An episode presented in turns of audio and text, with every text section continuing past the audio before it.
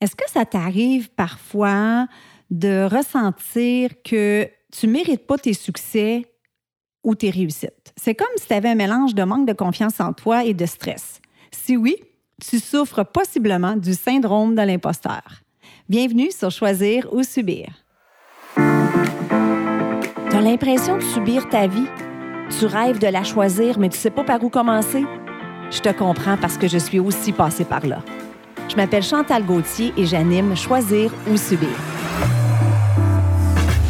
Ici, on élimine nos pensées limitantes pour enfin vivre selon nos valeurs. Bienvenue sur mon podcast où choisir devient possible.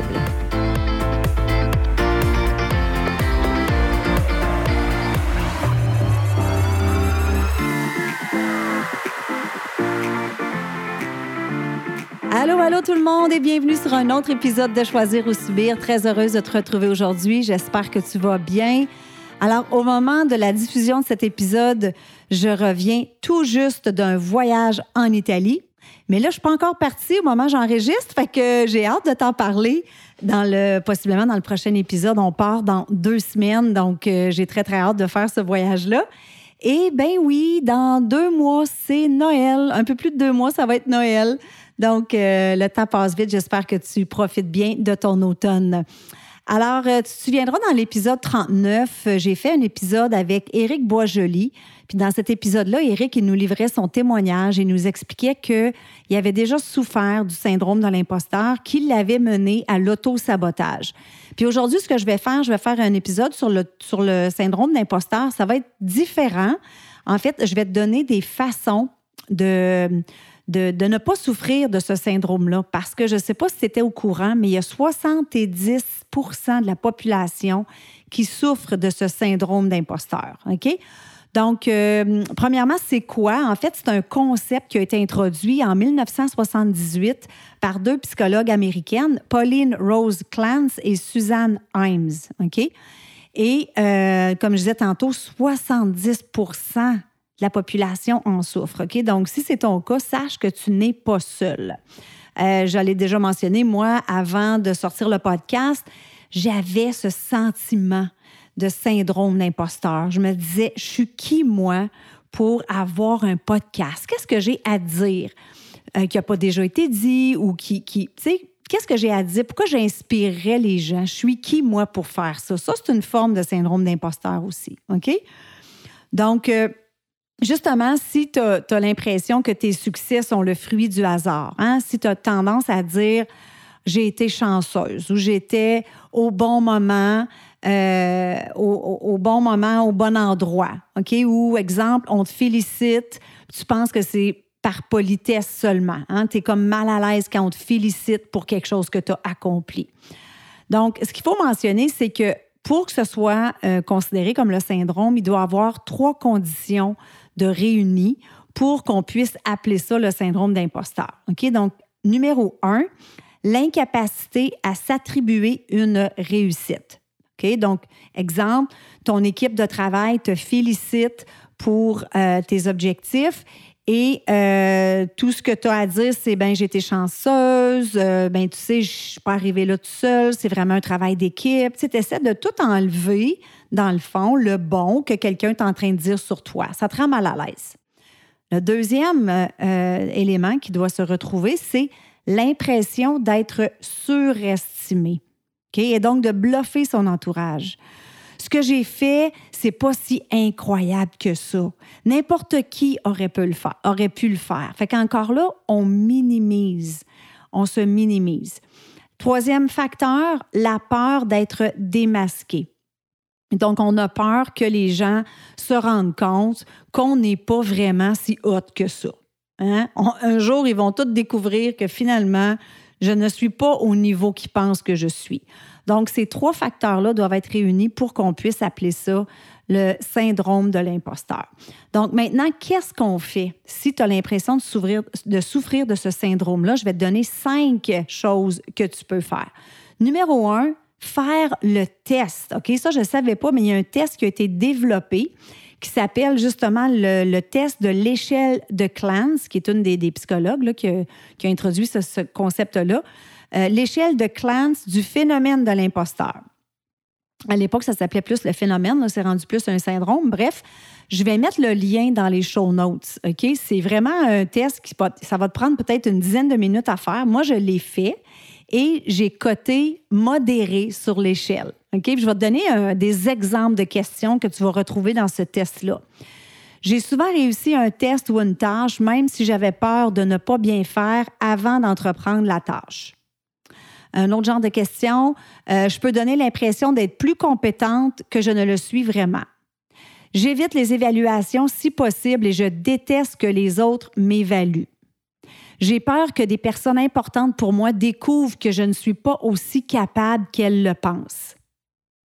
J'ai tendance à me souvenir davantage des fois où je n'ai pas fait de mon mieux que de celles où j'ai fait de mon mieux. Donc ça, ce sont juste des exemples de questions. Je me souviens pas, il y en a combien au total, mais honnêtement, ça m'a pris, je pense, 10-15 minutes de faire le test.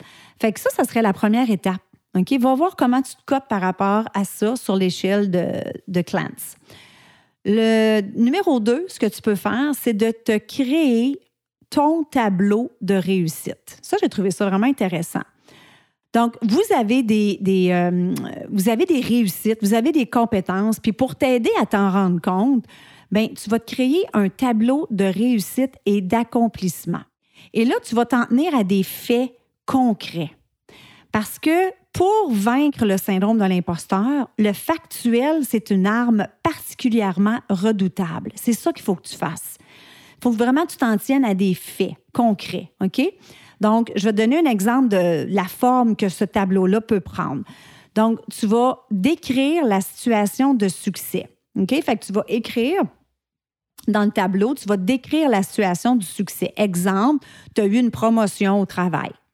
Exemple, euh, tu as eu un message de, de félicitations de la part de ton patron.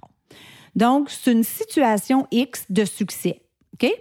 Ensuite, tu vas écrire la cause que tu attribues spontanément à ce, succès à la lumière de ton syndrome de l'imposteur. Par exemple, tu vas dire j'ai été chanceuse, c'est le hasard, euh, c'est une erreur d'appréciation.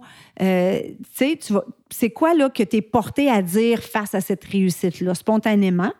Et ensuite, tu vas écrire la cause réelle du succès, les compétences, que tu as, qui a fait en sorte que tu l'as eu, cette promotion-là. Tu vois, ça, c'est des faits. Euh, les heures de travail que tu as effectuées justement pour avoir cette promotion-là ou pour arriver à tel ou tel objectif. L'expérience que tu as dû avoir. Donc, tout ça, ce sont des faits. Donc, en ayant ce visuel-là, ce tableau-là, ça va t'aider à vraiment voir, OK, j'ai réussi tel accomplissement. Spontanément, j'ai tendance à penser que finalement, c'est pas vraiment de la. Tu sais, c'est pas, pas que c'est pas de ta faute, mais tu as moins de mérite que tu en as spontanément. Mais regarde les faits. Hey, j'ai travaillé fort pour ça. J'ai fait telle chose, j'ai mis les heures, j'ai. Donc, ça va vraiment, vraiment, vraiment t'aider. Le numéro 3, listez vos tâches quotidienne. Ça aussi, j'ai trouvé ça intéressant, puis c'est important parce que quand on doute toujours de nous? Parce qu'au final, c'est ça le syndrome de l'imposteur. Manque de confiance en soi, puis on doute? Bien, quand on doute, on a souvent tendance à vouloir en faire trop, justement pour compenser et pour cacher ce syndrome-là, OK? Donc, pour éviter d'en faire trop, une chose que les, euh, les experts recommandent, c'est de lister les tâches et de les mettre en ordre de priorité. OK? Donc, qu'est-ce que tu as à faire demain? Puis ça, c'est toujours bon aussi. J'en ai déjà parlé dans d'autres épisodes pour t'aider justement à prioriser puis à ne pas en faire trop. Euh, ben c'est ça, c'est de mettre ta liste, mais l'important, c'est de t'assurer de respecter cette liste-là. OK? C'est bien sûr que ça ne te donne absolument rien de faire une liste de, choses à faire si le lendemain, tu ne suis pas la liste puis tu en fais, en fais trop de toute façon. Tu comprends? Fait que ça, c'est quelque chose qui peut t'aider. C'est euh, de faire ta liste, de prioriser en ordre de, prioriser en ordre de priorité. Alors, euh, numéro 4, prouvez-vous que vous n'êtes pas un imposteur? OK? Donc, un autre conseil que les experts nous donnent, c'est de travailler sur la racine du problème, qui est ni plus ni moins une perception faussée de la réalité. OK? C'est ça que c'est le syndrome de l'imposteur. Donc, essaye ce petit exercice facile que tu peux faire à tous les jours. Sur une feuille de papier, tu vas tracer une ligne en plein milieu. D'un côté, tu vas écrire euh, tu vas écrire le mot imposteur. Donc, écris le mot imposteur d'un côté avec la définition du terme. Et de l'autre côté, tu vas écrire moi. OK? Et là, à côté de moi, tu vas écrire justement tes compétences. Tous tes talents, ce que tu sais faire, dans quoi tu es bonne, ton savoir-faire, ton savoir-être. Et là, à, chaque jour, tu vas réfléchir à l'endroit où tu veux te situer sur cette ligne en expliquant pourquoi. Est-ce que tu es plus proche de l'imposteur ou est-ce que tu es plus proche de tes réelles compétences? Le but, dans le fond, c'est de te faire réaliser que tu en as des compétences, tu en as des forces, tu es capable d'accomplir plein de choses. Tu réussis objectivement ce que tu entreprends. Souvent, le plus grand combat, c'est contre soi-même. Hein? C'est tout dans notre tête. Encore là, ce sont des perceptions, c'est faussé. C'est n'est pas la réalité. Donc, de te ramener toujours aux faits concrets. Oui, j'ai ces compétences-là. Oui, je suis travaillante. Je suis capable d'y mettre les heures. J'ai ces forces-là. De savoir reconnaître ça, euh, ben, ça va t'aider beaucoup. Et le dernier, numéro 5, anticiper la réussite plutôt que l'échec. La procrastination, c'est le dada du syndrome de l'imposteur. OK?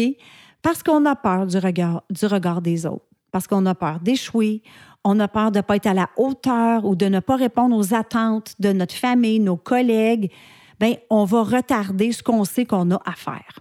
Puis souvent, c'est de façon inconsciente. Donc, on retarde le moment où on va commencer notre projet, où on va se lancer, on va se mettre en action. Résultat, bien, on a pas mal plus de chances d'accumuler du stress puis de l'anxiété. Parce que veut, veut pas, là, c'est stressant là, de, toujours penser à ce qu'on on devrait être en train de faire, mais on le fait pas. On n'est pas capable, on se sent comme paralysé.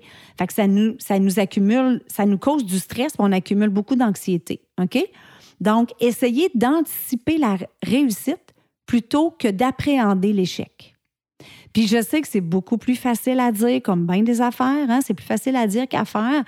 Mais changer votre mindset par rapport à ça, par rapport aux résultats, c'est vraiment la clé. OK?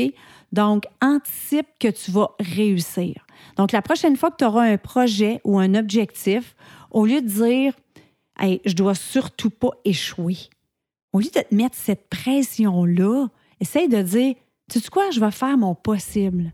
Je vais faire mon possible pour accomplir ce projet-là, pour atteindre cet objectif-là. Je le sais que je suis capable. Donc, pars avec l'idée que tu vas réussir, puis essaye surtout pas d'être parfaite. Parce qu'en te disant, oh my God, je dois surtout pas échouer, mais c'est sûr que tu vas être stressée puis que tu vas être anxieuse. Puis, anyway, il n'y a rien de parfait. OK? La meilleure façon d'apprendre, c'est de te tromper de toute façon. Fait que tu vas voir que ça va t'enlever un énorme stress. Donc, tu vas te débarrasser, dans le fond, d'un discours perfectionniste et défaitiste au profit d'une pensée positive, réaliste et beaucoup moins anxiogène. En terminant, je veux juste te dire de faire attention à ce que le psycho sociologue Léon Festinger appelle la comparaison sociale ascendante. C'est drôle parce que j'ai fait un post sur Instagram il n'y a pas longtemps, puis j'en ai déjà parlé de ça dans mon premier épisode. En fait, dans la comparaison, je savais pas qu'il y avait un mot pour ça. Mais la comparaison sociale ascendante, c'est quand on compare le pire de soi avec le meilleur de l'autre. Ou encore, on va comparer notre jour 1 avec le jour 100 d'une autre personne. Ça n'a aucun sens. Donc, avant de te comparer à une collègue qui, je ne sais pas moi, qui a 10 ans d'expérience, puis toi, là, tu commences dans ce domaine-là. Hein? Ou si tu es en MLM, là, tu viens de commencer ta business, tu te compares avec quelqu'un qui fait ça depuis 12 ans, bien, réfléchis puis essaye plutôt de t'inspirer de cette personne-là, de la voir comme une source d'inspiration. Donc voilà, j'espère que ça t'a aidé. Puis sache qu'à force de pratiquer ces petits conseils-là que je t'ai donnés et de, de, pratiquer à répétition, tu devrais être capable, avec le temps, de te libérer de ces émotions négatives-là qui, au final, déforment la réalité. Alors voilà, sur ce, je te souhaite euh, une belle semaine, puis on se parle la semaine prochaine. Bye bye tout le monde.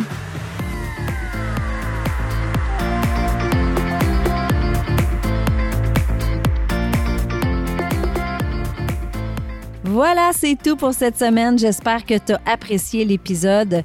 Je veux te dire un gros merci de prendre le temps de m'écouter à toutes les semaines. Je l'apprécie vraiment beaucoup. Si tu aimes le show, je t'invite à me laisser un 5 étoiles sur iTunes et aussi à rédiger un avis et à me laisser tes commentaires. Ça aide à faire connaître le podcast. Et si tu as une amie qui pourrait bénéficier de l'épisode d'aujourd'hui, prends un screenshot, mets-le dans tes stories, tag ton ami et tag moi. Ensemble, on va permettre à un plus grand nombre de femmes possible de pouvoir choisir leur vie au lieu de la subir. Sur ce, je te souhaite une excellente journée et on se parle la semaine prochaine. Bye bye.